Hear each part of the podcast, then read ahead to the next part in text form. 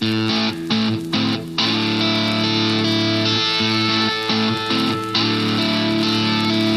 you know that according to the Bible, Jesus not only died, but that it was impossible for him to stay dead? Welcome to the Pactum. I'm Mike Grimes with Pat Abendroth, and on today's episode, we will be considering the resurrection of Jesus. This is episode 153 on resurrection. First episode 2024 releasing. is. Yeah. Hopefully, it's going to be a good year. Mike, before we go any further, I do have a joke for you. Oh, you do. Oh Ready? boy, I'm getting A- ready to laugh. Hold on. Here you go. A man walks into a Reformed church and they're singing, I have decided to follow Jesus. That's it. That's the joke. I was wondering if there's more because I thought that's funny enough right there. That is the joke. oh, we are continuing our oh. series today called Gospel Doctrines. And that is because, given the fact that the gospel is of first importance, we want to talk with you all in the Pactum verse about what vital doctrines are associated with the gospel. Right, So yep. there are a lot of things that are important in the Bible, a lot of things important in the Christian life. But if something's of first importance, a la 1 Corinthians 15, which is the gospel, we better know what the gospel is. We better know what vital doctrines are associated with it and maybe get good at understanding them. Yeah. Not perfect. We're not perfect, but at least work at getting better at understanding the life, the death, the resurrection, and the ascension of Jesus. Today we're talking about the resurrection. And surprise, surprise, here on the Pactum, we are going to do, you know, a top 10 list of Hey, sorts there you because go. that's kind of how we roll. That's the way we do it. I think it's because, you know, growing up, we watched David Letterman at late night or something. Yeah, That back when you could watch that stuff 10. and it was enjoyable, right? The Back- top 10. Back when late night comedians were somewhat funny. funny. yeah, so we've got a top 10 list here we're going to work our way through, and uh, we're going to be talking about, as Pat mentioned, resurrection, and we're going to be talking about everything from the vitality of the resurrection to the new creation. So we've got a lot of things to cover here, a lot of ground to cover. So let's get the top 10 list started. And this vital feature of the resurrection is that the resurrection of Jesus is a vital gospel doctrine. It's why it it's, is. indeed it is. 1 Corinthians 15, as we already mentioned, does say that the gospel is of first importance. In Right. verse 3, it says, For I delivered to you as of first importance what I also received that Christ died for our sins in accordance with the scriptures. Verse 4, that he was buried, that he was raised on the third day in accordance with the scriptures. Yeah. So let's make sure we understand a thing or two about the resurrection. I'm pretty excited about this episode Yeah. because there are things uh, that I'm always learning. There's always there are always new things about there. There are not always new things about the resurrection, Right, right, right. but I'm always learning a new angle, new perspective, nuance. The Bible has so much to say, Yeah. and it's exciting to learn things. It is. It's very exciting to learn things. then you share what you've learned with other people, and that's exciting because you've been helped. Now you can help other people. Right. Yeah. So there is that. Uh, we should also even acknowledge that in 1 Corinthians 15, which is the classic resurrection text in the New yeah. Testament,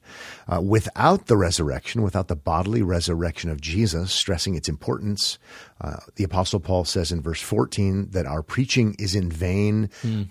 Uh, Your faith is in vain. Verse 17 would say that your faith is futile because you're still in your sins. Verse 19, that we of all people would be pitied if it weren't for the resurrection. And so it, it's a it's a die die on that hill kind of doctrine. Yeah, super if we important. don't have it, we don't have Christianity. If we don't have it, Christi- Christianity is a joke. It's awful. We should do something else with our time. Right. Yeah. But Christians believe and have always believed that Jesus was raised from the dead bodily. Yeah.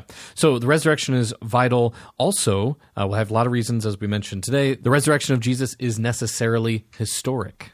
Yeah, right. That's again back yeah. to 1 Corinthians 15. He appeared to Cephas, then he appeared in verse 6, then he appeared in verse 7, and he appeared in verse 8. Right. Uh, he just keeps stressing the the appearance. It's it's a, a it is an historic reality. Right. Yeah. Not something to happen in secret. It's not somebody, you know, imagine this up or wishful thinking. This is something that actually happened. Real here. time, real, t- space, yes. Before real eyewitnesses. Right. So he lives, he lives, right? Yeah. You ask me how I know he lives. he lives within my heart. It's a favorite hymn here on the Pactum. That's two hymns in one episode. feeling very traditional. no, he we, we know he lives not because he lives within our heart. We know he lives because he appeared before eyewitnesses. Right. Yes. But that doesn't sound as good. right. It does. It, it does. Eyewitnesses. That's a lot of syllables. I don't know. Indeed, it does kind of address that issue of uh, this kind of uh, sappy sentimentality. yeah. Re- remember, dear Pactum listeners, when we're talking about these matters, and even think about apologetics, when we're speaking in terms of who Christ is, what he's accomplished, why we believe Christ was raised from the dead, uh, don't don't think that somehow unbelievers think that you're thinking in proper Christian biblical terms. A, a lot of people probably assume you're thinking that you think he lives because he lives in your heart. Hmm. Yeah. Yeah. Yeah. No, as a Christian, you don't think he lives because he lives in your heart, even though that may be true, mm-hmm. May not be true May not be. but because he he lives he, he was raised from the dead before eyewitnesses in time in space that is what christians believe and so it probably wouldn't hurt us at all in, in fact it would help us to stress these kinds of things Right. Yes. that when we're talking about the, the Christian faith, we're talking about the Christian faith in the bodily resurrected before eyewitnesses Jesus. Right. Yeah. Yeah. Vital Christian doctrine. Yeah. The bodily resurrection. Right. And it's important because, I mean, we're dealing with real people who have real sins. These are real problems. We have a real death problem. Yep. You know, so it's important that we have a real Savior who really did not only die for us, but was raised for us, really, actually, time and space. I like stressing that. I like asking people, and why did Jesus need to really come here and really become one of us and really live and really die and really be raised from, truly be raised from the dead? Because we're real we're real. Yeah. and we have real sins. Yeah. It's a big deal. Let's do another feature of the resurrection as you're Yeah. following along with us. A third feature of the resurrection that makes it a vital Christian doctrine, and that would be the resurrection of Jesus is unique. Yes. Unique. And we're, and we're thinking in terms of he wasn't only raised, he was truly raised, and that's really important, but he was raised as a public figure. He was raised as a representative. Louis Berkhof says the resurrection of Christ did not consist in the mere fact that he came to life again. Hmm. Certainly he did, but it's not the mere fact. Right. And that body and soul were reunited. That's also significant, but that's not the, the, the gist of it. Yeah. Burkhoff goes on, on to say, if this were all that is involved, he could not be called the first fruits of them that fell asleep, 1 Corinthians 15, nor the firstborn from the dead, Colossians chapter 1, verse 18, since others were restored to life before him. right. Yes. Think of Lazarus, Ah, right? Right. So there, it's kind of interesting to think in terms of the fact that there were others who lived. Yes. There were others who were crucified. As a matter of fact, Yes, by the yeah, Romans, yeah, yeah. thousands and thousands of people were crucified. Other people were were actually less of them, but other people were raised from the dead. No, that's that's not what we're really getting at with Jesus. Right. He was raised, and his resurrection is a unique resurrection. Think in terms of federal headship. Think Mm. in terms of representation. That's what I meant by a public figure, representative figure. He's called in 1 Corinthians fifteen forty five the last Adam. Right. And we're talking about the first Adam and the last Adam. You know, Romans chapter 5, we have the two representatives, the two, the two federal heads. And so with Jesus being raised from the dead, he's being raised just like he lived for us. He died for us. He's being raised for, us, us. also Yeah, in, yeah. in our place Yeah. so that we can, his resurrection guarantees our resurrection. And we'll talk about that in just a little while. Yeah. So it's unique for us in that way. Yep. First Corinthians fifteen twenty one says, For as by a man came death, by a man has come also the resurrection of the dead. For as in Adam all die, so also in Christ shall all be made alive. Hmm. So representation. Yes. It's a glorious reality. Jesus says, John chapter 11, verse 25, I am the resurrection and the life. Whoever believes in me, though he die, yet shall he live. So it's the I and the whoever. Hmm. Yeah. The I represents the whoever. Yes. Sounds kind of weird. It does.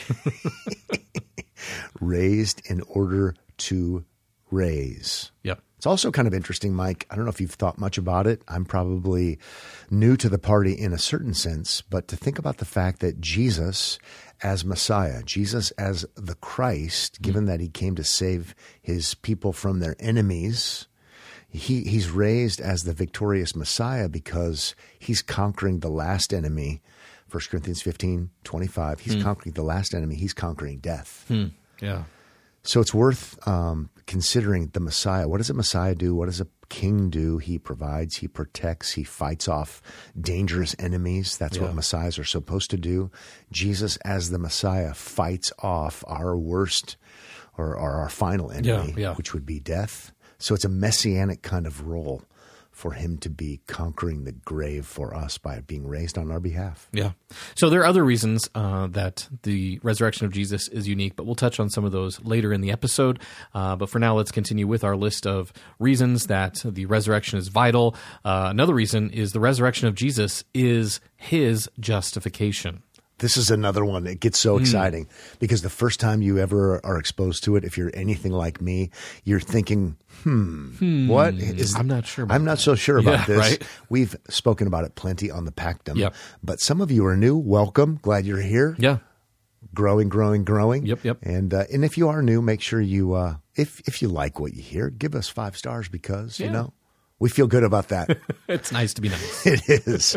So Jesus' resurrection is his justification. Yeah. And we could probably word it in different ways, but I, I kind of like saying it that way. His resurrection is his, the resurrection of Jesus is his justification. Here's what we mean. Yeah. In First Timothy chapter 3, verse 16, it talks about this reality. It's an early confession. It's something Mm-hmm. that Christians memorized and repeated. Remember, they didn't all carry leather bound Reformation study Bibles Right, or right. ESV study Bibles or something like that. Yep. So they would memorize important doctrines uh, so that they can keep them fresh in their minds. And here's what it says In great indeed, we confess, so we agree to this, all Christians do, is the mystery of godliness. And here's what's meant He was manifested in, in the flesh, think incarnation, uh, think life, and all of those things, vindicated by the Spirit. And everyone agrees, every Bible commentator, that that's talking about the resurrection by the power of the Spirit, then hmm. seen by angels, proclaimed among the nations, believed on in the world, taken up in glory. Hmm. So, with those things in mind, vindicated by the Spirit, it's the same word that's otherwise translated in the English translations justified. Hmm. So, he was justified by the Spirit. His resurrection was an official, legal, declarative act of God where he declared Jesus to be righteous, which is what justification is. So at the resurrection, as he was raised, God was, by that act, declaring Jesus to be perfectly righteous, a perfect obeyer of God's law. Hmm. Thus, he was vindicated. He was justified by the Spirit. That's a whole lot of cool. Yeah, it really is. Yeah. Uh-huh. Jesus perfectly fulfilled all righteousness. Matthew 3.15. He didn't come to abolish the law, but to fulfill the law by being righteous. Matthew chapter 5, verse 17. And so he died because he was a substitute, not because he sinned. As a matter of fact, he was perfectly obedient, perfectly righteous. And so he was raised. It wouldn't make sense for him to be dead. Right, uh, yeah. to stay dead, if you will. What a what a cool reality. The resurrection is his justification. Yeah. I, I- it's really cool stuff. Yeah, and as you referenced at the very beginning of the episode, Acts two twenty four, God raised him up, loosing the pangs of death, because it was not possible for him to be held by it. That is one of my very favorite things Yeah. to say. Uh, I love thinking about it and thinking about the victorious work of Christ. He, he could not stay dead. Yeah, impossible. It was an impossibility for Jesus to stay dead. If he would have been unrighteous, then he would have needed to stay dead. Right, But right. Jesus Christ, the righteous, as First John says, and so therefore it was not possible for him to stay dead. His justification, and what's really cool about that is, since we're united to Christ by faith, hmm. you know what? As sure as he was raised from Yeah, the dead, yeah. it's a guaranteed fact. Our justification is as well. Our resurrection is as well. Yeah, it's good. Doesn't get better, folks. It's good. It's It does- good. it- uh, you might even be able to have assurance. Hey, you know that's a possibility. For sure. Scandalously sure. Yes. Yep. All right. Another reason uh, for the importance, the vitality of the resurrection, the, the resurrection of Jesus is vital for credibility. And we think we're thinking in terms of his credibility. Yeah. Right. People said he was the Messiah, and he affirmed. Think think in terms of Matthew chapter sixteen, when Jesus was saying, "Who do you say that I am?" and "You are the Christ, the Son of the living God." And uh, Jesus affirms Peter in saying that. You know, heaven revealed that to you. You didn't come up with that on your own. Jesus is stepping into that. He is the Messiah. He is the Christ. Well, in reality, for him to be the Christ means he is going to ha- be have to be able to rule and reign forever. Mm-hmm. He can't stay dead if he is the Christ. Right, yeah. It's it, it cannot be. He cannot fulfill 2 Samuel chapter 7, the Davidic covenant if he is dead, never to be raised again. Right. Yeah. John chapter 18, verse 36, he talks about having a kingdom uh, because he's a king. He is the Messiah. He claimed that if they would kill him, if they would destroy him, he would raise that temple back up in three days. John chapter 2, verses 19 and 21. If he wasn't raised, then he was just bluffing. Right. Yeah. Matthew chapter 16, verse 18 Upon this rock I will build my church, and the gates of hell shall not prevail against it. If he would have stayed dead, he wouldn't be building his church Right. because the gates of Hades, the gates of death, would have prevailed against him. He said it wouldn't be the case, and it wasn't the case. Right, yeah. Credibility, credibility, credibility. Yeah. So, if Jesus would have stayed dead, he would have been a false prophet and not to be trusted and not to be followed, not to have our confidence put in him. He would not be the true and ultimate Messiah Christ bringing in the new creation. Yeah. Next one on our list here goes back to two ago that we just talked about. Jesus' resurrection is for his justification. This one on our list here of reasons the resurrection is vital is because the resurrection of Jesus is for our justification. Raised for our justification. Where's that, Pactum listeners? That's Romans chapter 4. Romans chapter when in doubt, just think Romans 4. Yeah. Romans There it 4:25. is. Romans 4:25. He was delivered up for our trespasses and raised for our justification. Hmm. His work is, you know, one work. It all goes together. We're just focusing on one particular aspect, one particular angle. Right. But it does indeed say raised for our justification. Hmm.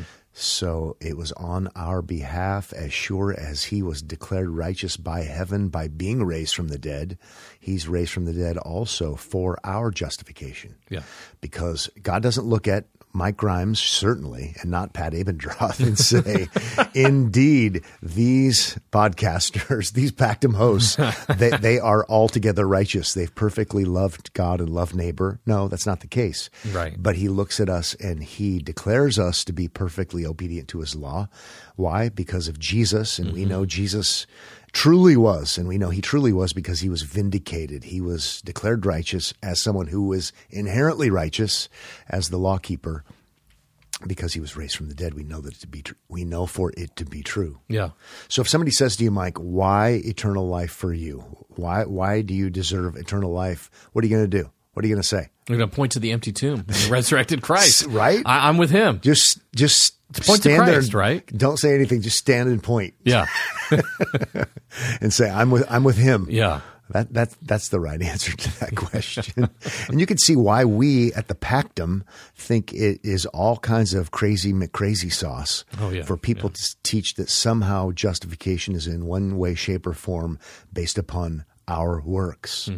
No, it's based upon his works and his works that, by the way, are complete and certain, raised for our justification.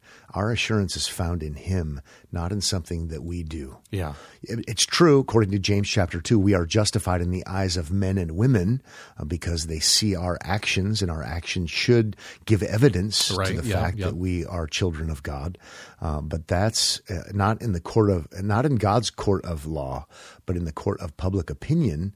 We may or may not be justified because Right. we want our works to complement our our position in Christ. But the reality is raised for our justification. And since he cannot be unraised, hmm. dear listeners, hmm.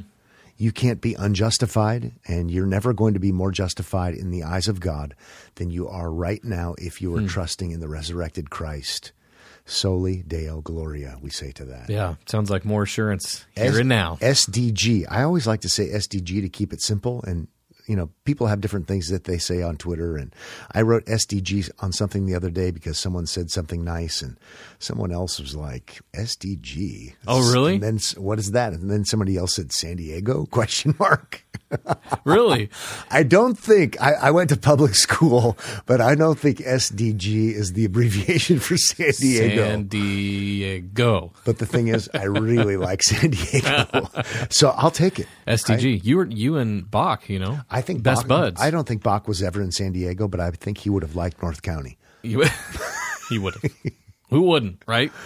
How about another salient feature Yes. that is a highlight that makes it vital? The resurrection of Jesus is what we're talking about on today's episode. And the seventh on our top 10 list would be the resurrection of Jesus is for our resurrection. Hmm. yeah. We've already alluded to this. We Yeah, probably already stated it. But in, in 1 Corinthians 15 20, what Christ has accomplished is described as the first, First fruits, fruits. yep. First fruits of those who, what a great euphemism, too, for those who are Christians. Uh, it's not de- dead and as if that has the final word. Uh, those who've fallen asleep. Hmm. So it, it is so certain. It's like it, it's it's our siesta, right? We've fallen Right. asleep. We we will be uh, awoken, awaken. I'm not sure. Aw- awa- awake. We don't want to be awoke and we want to awake. awake. We want to, yeah. First fruits of those who have fallen asleep. That's because he leads the way. He is the victor on our behalf. In Michael Horton's The Christian Faith, he says the resurrection of Christ is not distinct from the resurrection of believers, but the first fruits of the whole harvest. Hmm. I think I, think we can get behind that statement. I like that. Yeah. Hmm. Yeah, hmm. for sure. Encouraging, comforting, hope, right? Mm-hmm. I just received a nice email from Michael Horton congratulating me on covenant theology and saying something to the effect that now there's a version for all different audiences. I think I know That's what cool. he meant by that, I but it was nice. Made that me, is nice. Made me smile. Very cool. All right, we're we're rolling on through these here on this first episode of 2024. How about them apples? Get your motor running. I don't know that song. What is that? head out on the highway. Oh, okay. I've heard, is that Born to Be Wild? Is Uh, that it is. Okay, all right. I like the cult version better than the original version. who what, who did the original? I don't know. I don't know either. Of course. But someone will tell us now that we brought it up. Yep, they will. Let us know who wrote the original Uh-huh, version. that's or really who wrote it, who important did on the. Pactum. It is. All right, we're looking at vital reasons the resurrection is vital. How about that? These are reasons fair, the fair. resurrection is Good job. Mike. The resurrection of Jesus is the formal affirmation, installation of the Son as deserving Messiah King. I'm going to say that one one more time. That was a lot of words is a there. whole lot of mouthful. That's a lot of words. The resurrection of Jesus is the formal affirmation, installation of the Son as the deserving Messiah King. What we're trying to get at with that mouthful from Mike, and you know, you those of you who listen on like 1.5 or 1.2 or whatever you do, you might just want to slow it down Slow because down. we might have another one that's a, a, a big mind, you know, Yes, exploder. we might. so what we're getting at, we're, we're trying to capture the reality that, reality that's described in Psalm 2, Mm-hmm. referred to in Acts 13, Romans chapter 1, as well as other texts. What happens when Jesus is raised from the dead? Something unique, something very visible, public. That's what Michael's getting at with formal. Um, he is installed, he is affirmed, he is recognized in a formal, public way Yeah. as the Son who is the deserving one to occupy the messianic throne, to Right. be the king, to be the Christ. Yes, yeah. So in Psalm 2, verse 7, uh, excuse me, Psalm 2, verse 6, Yep. it says, As for me, I have set my king on Zion. Another translation says, I have installed my king. So that's where we're getting that idea of installation, Hmm. Right. affirmation, recognition. So uh, I, I've set my king on Zion, my holy hill. Verse 7 says of Psalm 2, I will tell of the decree. The Lord said to me, You are my son. Today I have begotten you. And we know that this has to do with the resurrection. Um, strangely enough, some people think it has to do with the incarnation, but uh, we digress. We know that we know that we know that we know that it has to that it has to do with the resurrection because of the way the New Testament quotes Psalm two. Right, yeah. So in Acts chapter 13, verse 33, this he has fulfilled to us, their children, by raising Jesus. So it's resurrection. As also it is written in the second psalm, You are my son, today I have begotten you. Hmm. So that it is at the resurrection that this official from heaven statement, declaration, affirmation, installation thing happens. Yeah. Romans 1 4, Romans 1 4, and was declared. So it's a declaration and was declared to be the Son of God. He was the Son of God before, by the way, theologically. Right, right. But it's this declaration, this public thing that happens that was declared to be the Son of God in power according to the Spirit of holiness by his resurrection from the dead, Jesus Christ the Lord. Hmm. So great, Yeah. great stuff. Uh, important to see that that is this unique.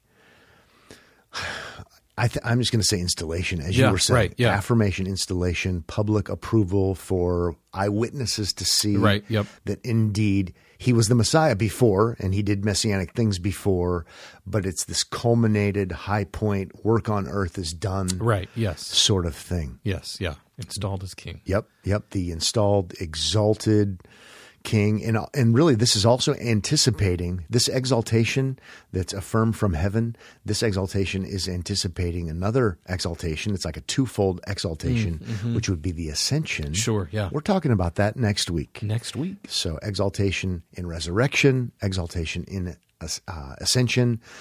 They go together, as we'll see next week, but we're looking at them separately. Yeah. For sure. All right, uh, all right, all right. You know, one one problem that some folks will have here, Mike, not, not too many of Pactum listeners, but if if somehow you don't want Jesus to be the exalted King now, you want that to be later because of your eschatological system. Uh, well, no, he's he is the fulfillment of Psalm two Yeah. at the resurrection. Yeah. But we'll say more about the That- fact yeah. that inaugurated, not consummated, but he most certainly, and next week we'll talk about the ascension where he is seated at the right hand. So he is ruling and reigning Reigning, yeah. on the throne. Uh, and that's a rub for some people. Uh, we don't want it to be a rub for you who are listening today. Right. Let's have him deserve and receive the glory that he rightfully deserves. Yep. He is the king. He is the Messiah. He's not waiting to become the king. Right. Yep. Heck no. No, he is installed, exalted for sure. All right, couple more of these to wrap up on the resurrection. slow down the, the- you know Yeah, maybe not go. 0.5 Not point but, five. but not 1.5 Have you ever tried to listen to a podcast at point five? That is a wild ride, I tell you. I sometimes I wonder who I don't. Maybe people do. I don't know. They don't want to miss it. All right, here I we think go. I, I need a, bunch of wasabi or something like that. kind of. Wasabi. I was watching. We were watching a movie the other night, and this uh, young woman was she was snorting cocaine Well, oh, okay. because she needed to be more alert. And the, her her mannerisms, I thought that's how I act when I eat too much wasabi, Wasabi. on my sushi. and I thought, you know what? I think it'd be a lot better for your health if you just Ate did, wasabi. did sushi and Yeah, wasabi. right. How about those? You uh, had those wasabi peas? You ever had those? I, I'm down with them. those are good. Every once in a while, you get a bite. Whoa, buddy, though. So Those are if good. you're eating sushi right now, I think we just put the put the wasabi aside, right? We we we we want you to be a little sedated because this is a big one. And if you're tuning in only for this unique feature, I, I think you came to the right podcast. right, yeah, Um, you might want us to, you know, get rid of all of the other things. Yes, yeah. And only talk about this because this one's big. This one's kind of a mind expanding, mind blowing reality regarding Right. the resurrection of Jesus. Ready for it? yes, ready. Number nine on our list of vital aspects the resurrection of Jesus inaugurates the eschatological new creation kingdom. Only we only used one hyphen, That's good. but I, One could- hyphen's good. right? Here we go again, and we'll unpack it. And if somehow you're thinking that's intimidating, uh, I, I think I'm just going to speed it up and do more wasabi. Don't do that because really all of these things are easy to grasp, but we're just trying to Right, use yeah. some big words to capture the big idea. Right. Hopefully, it will cause you to love Christ more and to see the resurrection as all the greater than you did before, perhaps. Right, so, the right. resurrection of Jesus inaugurates the eschatological new creation kingdom. Hmm. Here we go. So, when we talk about inaugurates, we're talking about the beginning. Yes, right. So, if the presidential inauguration, it's the beginning Yep, of the presidency. Sorry to talk about politics. Um, how Keep listening. Yeah, Okay, keep, keep listening. listening. So it is it, the resurrection inaugurates. So it starts. It's not the consummation. Right, Uh, right. That happens at the end. Think end of the book of, of Revelation. We've got the consummation. Right. But we have the inauguration. So it inaugurates the eschatological. So that's end times. The eschatos, the end.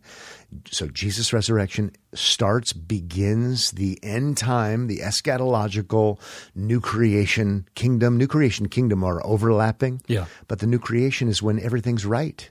When everything is as it should be. So Yes, it's yeah. better than pre-fall because it's it's all settled, it's all done because Jesus fulfilled the obligation as the last Adam. First Adam didn't do so. It led to all kinds of havoc. But it's even better, things as they should be. Dominion has been had, Hmm. if you will. So it's the new creation. Kingdom would be the realm where everything is right.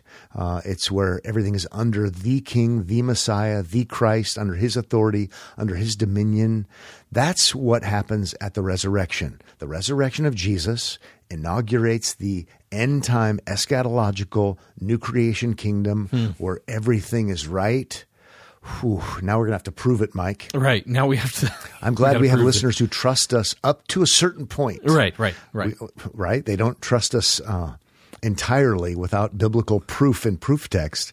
Um, but I'm thankful that some folks trust us. Maybe before we go any further, we will have to say that this also overlaps with the ascension. Talk yes. about it next right. time. Yep, yep. Beale, in his book on union with Christ, which we'll reference in the show notes, says union with the resurrected Christ is the beginning of the eschatological new creational. He uses that word a little different than we did. Kingdom. So, it may not be biblical, may not be right, but we're at least saying some other Someone New else. Testament scholars Right. say that it's true. Yeah, yeah. So let's look at text to consider this eschatological, inaugurated, new creation kingdom. Right. Probably won't go on one of our shirts. Uh, probably not. That's that's a long one. Be a couple lines. Graphically, wouldn't look that great, but so when you look at Acts chapter 2, you, you see all of this stuff happening. yeah, yeah, yeah, yeah. In fact, I think to not see it happening, you have to work really hard. Sure, you have to kind of yeah turn the other way. I've been something. that guy before, Mike. I don't want to see that. Don't I've been that guy who's facts, tried okay? to make Acts 2 be something other than what we're saying that it is. But when you take a look at Acts chapter 2 and Peter is preaching, it's the famous Pentecost sermon. In verse 16, he's referencing Joel and he says, And in the last days it shall be. God declares that I will pour forth my spirit on all flesh. In 18, I will pour out my spirit. And just to pause there for a second, we're starting to see the components of this reality that the Old Testament prophets talked about. They would talk about the last days. Hmm. Over and over and over again, they look forward to this greater day that would be better than pre fall Yes, yeah. when the ultimate Messiah would come and they refer to it as the last days. And we know that this is true because Joel, for example, is quoted by Peter. Right. Peter has good biblical theology, and so he quotes Joel.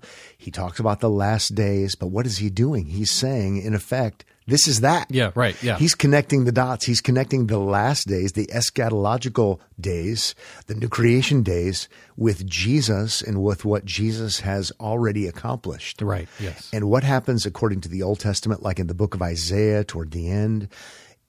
In the last days, there's going to, going to be this unique outpouring of the Holy Spirit like never before. Guess what? That's what's happening in Acts chapter 2, verse 17 and 18. Peter is connecting the dots. He's saying, This is the fulfillment of that end times reality. Right, yeah. Mike, it's so it's, cool. Yeah, yeah, it is. Verse 23 This Jesus delivered up according to the definite plan and foreknowledge of God, you crucified and killed by the hands of lawless men. Verse 24 Resurrection God raised him up.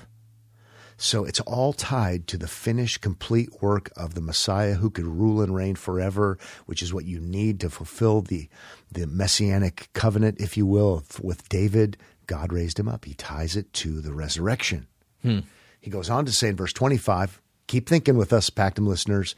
David says concerning him, and he's going to quote Psalm 16. So he's he's tapping David, who would be the guy. When you want to learn about Messiah, he's the guy to learn about the Messiah from because he's a Messiah figure, Right. but he can't fulfill the eternal, forever ruling and reigning aspect. So it's someone in his line. David says concerning him, Psalm 16, I saw the Lord always before me, for he is at my right hand that I may not be shaken. Therefore my heart was glad and my tongue rejoiced. My flesh also will dwell in hope. Hmm. Resurrection hope, right? For you will not abandon my soul to Hades or the grave or let your Holy One see corruption. Peter's connecting the dots, dots that David had already connected, if Yeah. you will. Right, right, right. It's Yeah. got to be through the greater David. It has to be through the one who's in the Davidic line, Matthew chapter 1. All of this is happening in Acts chapter 2 in his sermon. How about verse 29 to, to, put, a, to put a bow on it? Yeah. The patriarch David uh, says that he both died and was buried, and his tomb is with us today, Peter said. Verse 30 being therefore a prophet, and knowing that God had sworn with an oath to him that he would set one of his descendants on his throne, he foresaw and spoke about the resurrection. David did. How about mm, that? Mm-hmm. Fire. Okay. Spoke about the resurrection of the Christ, the Messiah, that he was not abandoned to Hades, nor did his flesh see corruption. Mm. And then he talks about the Holy Spirit being poured out, the promise of the Holy Spirit. Uh, he talks about in verse 33 exalted at the right hand of God, like a Messiah would be, like the Messiah would be. Looking forward to the ascension as well. Promise Holy Spirit poured uh, poured out. And Peter's saying this this is what you're seeing and hearing right here before your very eyes. Right. Yeah. Oh yeah. That's good. So if we go back to this reality, at the resurrection of the Lord Jesus Christ, what we end up seeing, what we end up having, according to Peter, is we have the inauguration. We're still waiting for the consummation, absolutely. But he is seated on the throne. He is the one who pours out the Spirit, the eschatological outpouring. We do have the resurrection of Jesus inaugurating the end time new creation kingdom. Yeah. That's good. It's so good. Fantastic. Now, we're not quite done because when we talk about the benefits that come to us, yeah. then we, we see more statements about this being very explicit about new creation. Yes. uh, right. and, Yeah. and tied to the resurrection. Yeah. So, but you, you can see, listeners, why, why we end up creating labels for things like this, uh, labels like already not yet, Mm. Yeah. Yeah. Yeah. right? And Yep. why we say things like inaugurated, because Peter Peter's saying this this is it. But even uh, if we keep reading Peter, and even in the next chapter as well as chapter one, he knows there's something more Yeah.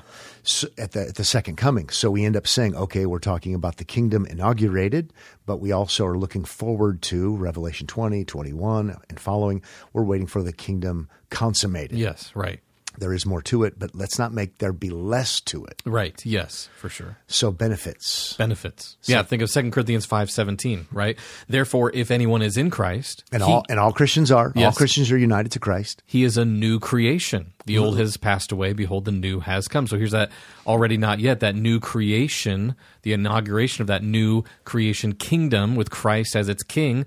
You are a new creation if you are in Christ. That's so good. yeah, benefits. Park it there. And and literally you would translate that he is take take the letter A out. He is new creation. Hmm, yeah. And I think that makes it more um, awkward, but it helps us to capture the idea. He's not just talking about you as an individual, you know, get a mulligan or something. Sure. Yeah.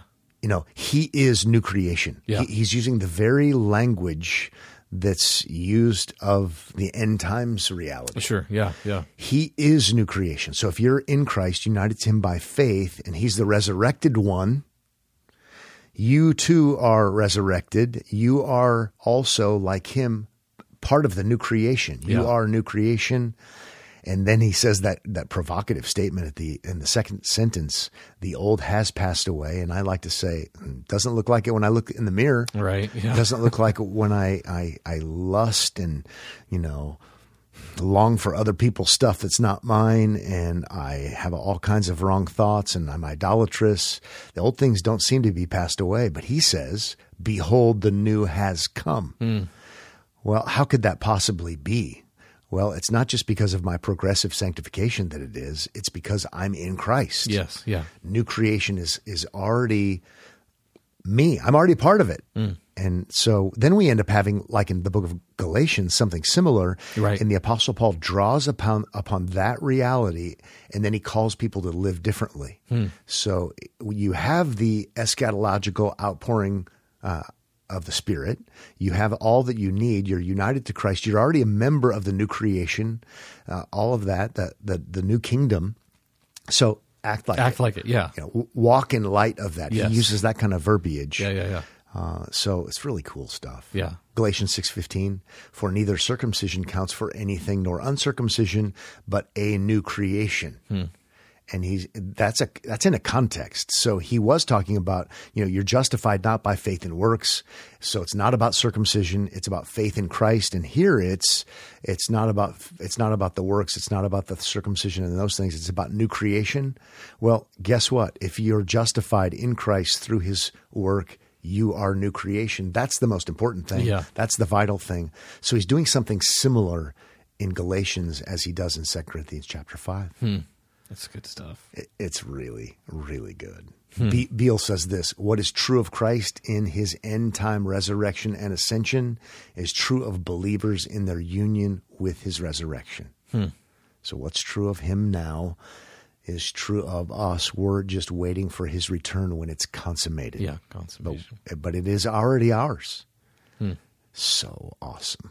There's one more really awesome thing. I mean, do we have enough time for more Oh, we have plenty Mike? of time for awesomeness. More awesomeness. More this awesomeness. is maybe one of the coolest things that I've not really thought about before, but have begun to think about in these terms when we're talking about the eschatological reality that's the, in the here and now. We are citizens of the kingdom. We are citizens of the new. We're already part of the new creation if we're in Christ Hmm. Yep. because He's entered in. Get a load of this from Beale in his book Union with the Resurrected Christ. Hmm. All right, you might you might want to sit down for this one if you're standing. Yes. Right? So if you're working in your garage, maybe, you know, rebuilding the transmission or rotating the rotors or whatever you do, I would be working on my bicycle or doing something like that or you're mowing the yard or you're Snuffling, snuffling, you're snubbling the snow. snuffling the. Maybe you're maybe you're out fishing, you know, Shoveling casting. Maybe you're cooking. What would be delicious right about now? Maybe you're cooking some pad thai. Mm. That would be pretty tasty. Mm. Maybe you're making birria tacos uh, for your family. Maybe you're cleaning up. Regardless, you might want to sit down for this one. Yeah. He- he- Here we go. This is describing Paul's Damascus Road experience in light of resurrection, him seeing the resurrected Christ, who he would have seen, and how Paul's Damascus Road experience transformed, drove, changed everything about his life and perspective and theology. Hmm. Here we go. Paul's major ideas are colored by this earth shaking event in the apostle's life, in that the resurrection is equivalent to the new creation kingdom. Both came to function as one lens through which Paul explains all his major ideas. I have to pause just for a little bit of a breath there, Mike. Hmm. So, if this is true, it's a big deal Yeah. Oh yeah. that, he, that he's looking through this particular lens as he thinks about pretty much everything. Yeah. Yep. Beale goes on to say, it is described as an apocalypse to Paul of Christ, the exalted Son of God in Galatians 1.12 and in 1.16. That right there is enough for me to go, Oh yeah. okay, prove it. Here he, go, he goes on. Since the phrase in Galatians 1.12 is an apocalypse of Jesus Christ. I, did, I never thought about that Right, before. yeah. So when he sees the risen Christ on the road to Damascus, he, he sees an apocalypse. Hmm. Things that make you go home, hmm, or home, I don't know. and then he says, occurs elsewhere in the New Testament only in reference to Christ's final coming. 1 Corinthians 1, verse 7, 2 Thessalonians 1, 7, 1 Peter 1, 7 and 13, Revelation 1, 1. It suggests that Galatians 1, 12 is saying that Christ was revealed to Paul in the form in which he will come at the end of time. His exalting, reigning, resurrected, new creational form. This is a classic example of the eschatological future, the end time future, breaking back into the present, making the present an eschatological time. Page 94, Beale, Union with the Resurrected Christ. How about that? Say what? I'm That- like, apocalypse. that is, if, if that's true, that's really helpful. yeah. Now, we do know what is true. Je- Jesus did appear to, to the Apostle Paul. yes. So he appears to him, and it's post resurrection, and Paul describe it, describes it as an apocalypse. I'm in. Yeah. I'm Something. in. I, yeah. I wouldn't build my whole theological structure uh, on it, but in light of what we've already been seeing, Sure. Yeah.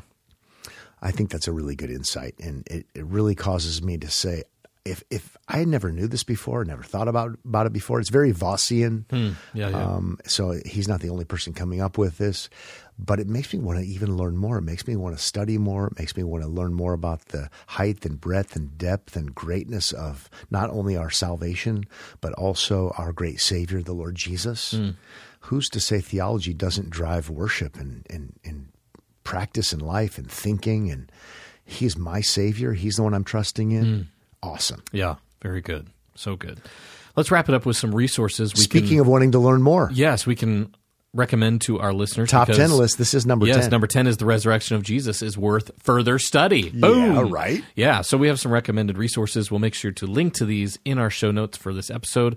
Uh, we have our usual suspects like Berkhof and Horton that we reference, uh, systematic theology, and some of the Horton uh, resources we've Yep. also quoted from in this episode. Uh, Resurrection and Redemption by Gaffin. Yep, Richard Gaffin has the, Gaffin, kind of yep. a classic book there. I would recommend it, especially to pastors. You probably should read that book sometime just to, to grapple with it. Um, but Beale Beale's drawing on Gaffin, and he's just you know, standing on his shoulders to see further. So you could bypass Gaffin and just go to Beale. Yep. It's that book, Union with the Resurrected Christ. It's pretty new. Um, I think it's his latest book. He's written a lot of other things on biblical theology that have been helpful. But I, I would you probably need to read that book if you're a pastor. And even if you're not a pastor, it's worth reading the intro and then you can skip around and look at different texts of scripture, Old Testament and New Testament. Mm, sure, yeah. But you begin to see that there's so much wrapped up in the reality of what it means to be united to Christ by faith. Yeah, Now, yeah. with that said, I'll give a caveat. And uh, here on the Pactum, we're not the biggest Beale fans when it comes to in sh- trying to show respect, but when it comes to the reality of justification, uh, sola fide, we're thankful that he says he affirms it. That's good. But sometimes with Beale, it seems like what he gives with one hand, he takes away with the other. And so, and it's not only in this book, uh, he says such great things about these realities in Christ's righteousness and substitute and and then before you know it somehow there might be a sense in which justification is based upon your righteousness and not only Christ's which is really unfortunate and it's no small thing so when you buy Beale's book which we're affirming uh, also be sure you look up the review that uh, Harrison Perkins does it's excellent and he affirms the book also like we're doing Yep. but he also points out some of the weaknesses of the book. And uh, he's not the first one to do so. J.V. Fesko has done uh, something similar in his book on the Westminster Confession. Yep. So pick it up for what it's worth, and just know that there might be some some justification issues. Speaking of justification issues and the resurrection and final justification not being by our works, we'll also link to a good article by J.V. Fesko uh, on this reality of final justification not being by our works. Yeah. We want to thank you for being a part of the Pactum verse. As always, you can find more information on the Pactum on thepactum.org. You can find us on X at the Pactum, Instagram at the Pactum Theology, and you can email us connect at thepactum.org. Thanks again for listening. We'll see you next time on the Pactum.